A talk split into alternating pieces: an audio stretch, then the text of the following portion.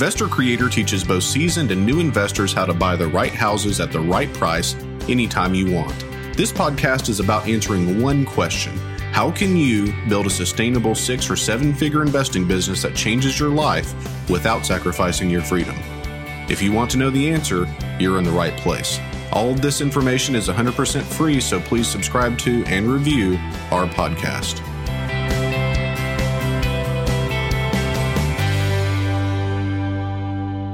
Hey guys, welcome to Investor Creator, where I tell you the truth about what it takes to become a high level seven figure real estate investor.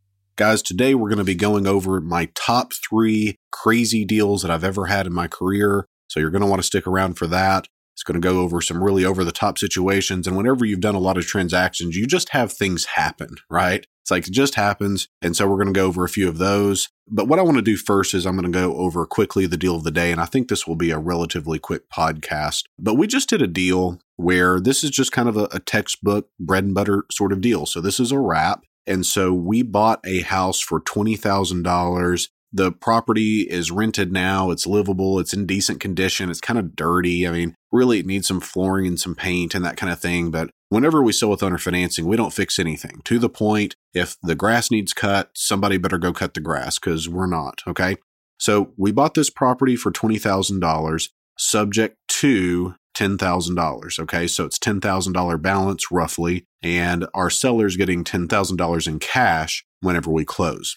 So we're putting our buyer in place at 79.9 with 10 grand down. So our net cash on this deal is even. So we have 10,000 going to our seller. We'll have $10,000 come to us from the buyer. So all that is okay, but not great. But you know, the cool thing is, is that at closing, we'll have a $69,000 note that's wrapped around a $10,000 note. So we'll have $59,000 in note equity on this deal. And that would probably throw off, I don't know, I haven't even ran it, probably four or $500 a month in interest to us. And so it's not a bad deal.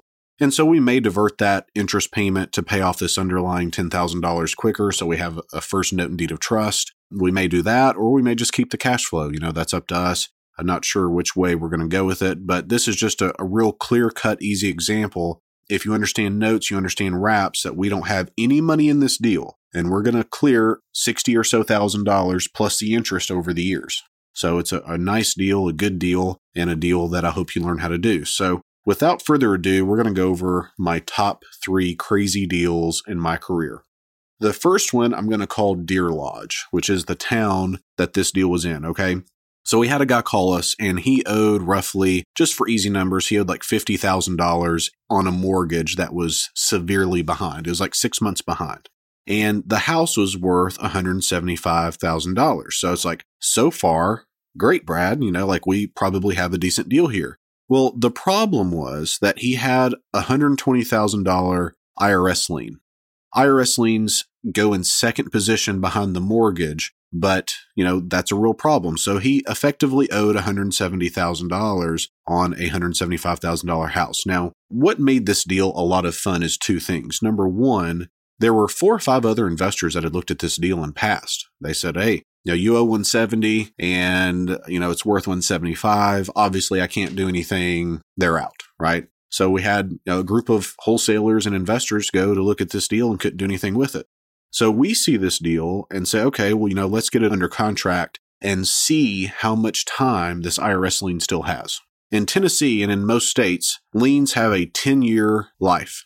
Okay. And that means that whenever they're recorded, that they're recorded for 10 years. Now, 10 year and one day, they expire. And so at that point, they effectively don't exist the person that has the lien, so uh, the IRS in this case, could come in and reposition that lien, but it's a mm. very, very rare thing that that would happen.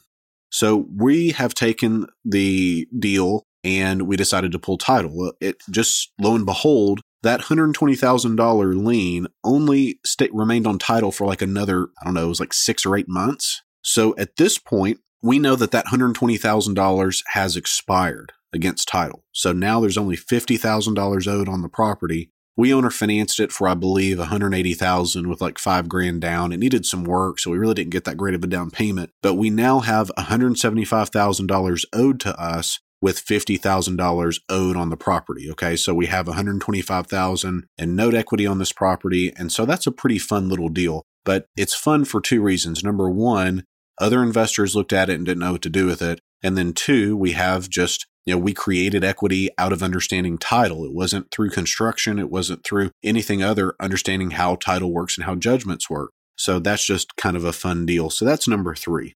Let's move on to number two. Now, this one is a deal that we did not do.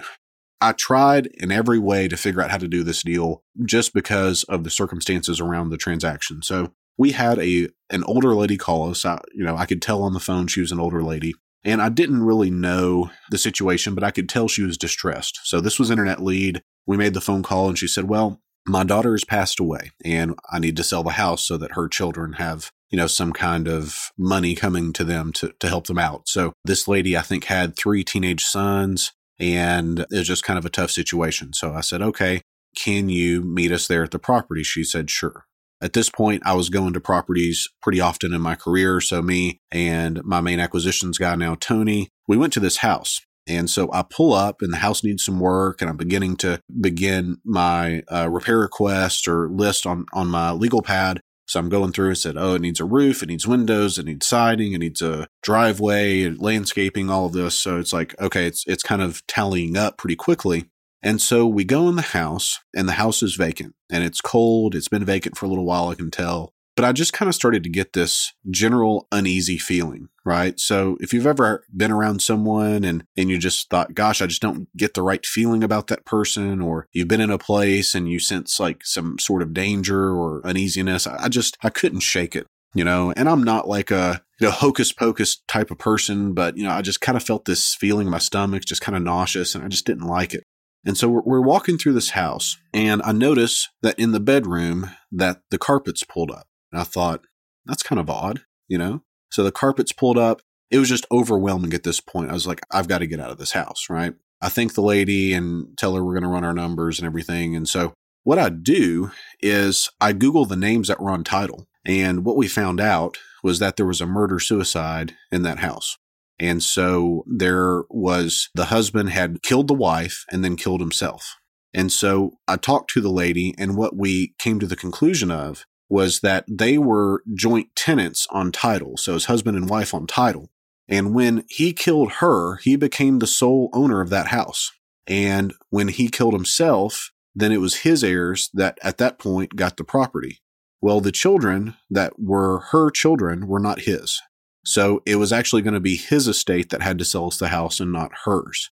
So it was kind of a tragic situation that, you know, they kind of got robbed in a very, I guess, in every way possible. They, they got robbed of their mother and their daughter and, you know, the community lost a, a friend and, you know, these kids didn't have uh, any equity position in this house because how the chain of title worked. So it was just a weird situation, weird deal. You know, that was a crazy deal that we had happen. And, you know, it just kind of goes to show trust your gut because a lot of times if you have a weird feeling or, you know, safety's a big thing, guys. Like if you're going to houses and, and you're not being safe, you know, I wish you the best of luck, but we have to be cognizant of what we're doing and who we're around because you never know what's you know in store for you people there's some crazy people out there so when we're dealing with the general public and some of the people we, we run across are just generally crazy which brings me to number one this was a transaction that we actually just did a few weeks ago so to go through the numbers, we were buying this property for 107,000 and it was subject to $90,000. Okay, so 90,000 was owed on the house and 107,000 was what we were paying our seller. So it's 17,000 that our seller's supposed to get. We contracted it and then we knew it was like 3 months behind. But before we got to closing, so I think we had a 60 day escrow on this one. Before we got to closing, the bank started the foreclosure process, which racked up attorney's fees and additional bank costs and all of this. And for those of you that have been in this business, you know how banks can run up a fee on somebody, right? We get the payoff, and the payoff is like 96,000 and some change. So obviously that comes off of what the seller's walking away with we are trying to close this thing. We're facing a foreclosure date. We're rushing to close, rushing to close, and we cannot get our seller on the phone for nothing. I mean, and she works nights and supposedly has a, a drug problem and all of this. So we can't get her on the phone for anything. Well, she finally surfaces, okay, and she says, Yes, I'm ready to close. And at this point, the title company had even said, Brad, we really don't want to do this transaction with her. We're a little bit concerned about her. You know, she might be dangerous and all this. She just gives us a bad feeling. We'd rather pass. I said, no problem. And at this point, we are closing on a Monday to reinstate on either Monday or Tuesday to stop the foreclosure sale on Wednesday. So we're running out of time completely. We go to, to close this with the notary. So the title company came up with all the paperwork, all the facts and figures, the HUD and all this where it shows what she's walking away with. And instead of walking away with $17,000, she's walking away with like 10,500. And this woman has given us hell ever since. So she's texted us and, you know, called the title company and like all of this nonsense because she owed more than what she told us.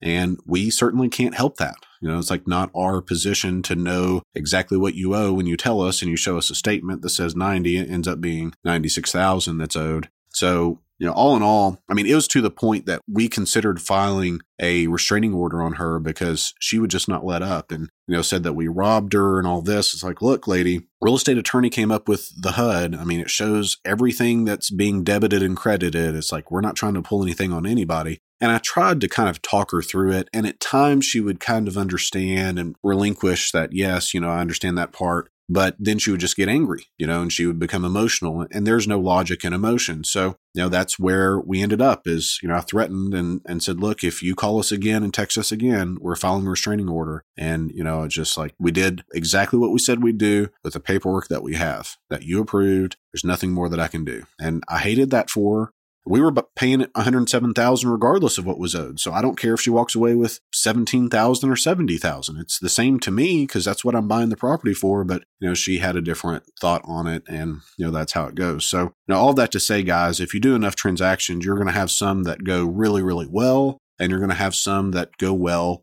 like this last transaction. I mean, we owner financed the property for I believe 179,000. We had 107 in it. So, I mean, we did fine as a profit perspective on the deal, but you know, sometimes you just have some people that you just can't deal with, and that's just part of it. But, you know, if you do enough transactions, you're going to have things that go well and not so well, and, you know, left field and right field and everything in between. So just keep in mind of that. Those are my top three crazy transactions that I've had. And there's a lot more just as good as these, but these are just the three that came to mind today. So we may do another podcast that goes over the, the next three transactions that are kind of crazy. But uh, anyway, so I hope that makes sense and happy investing, guys. Be safe and do some good deals.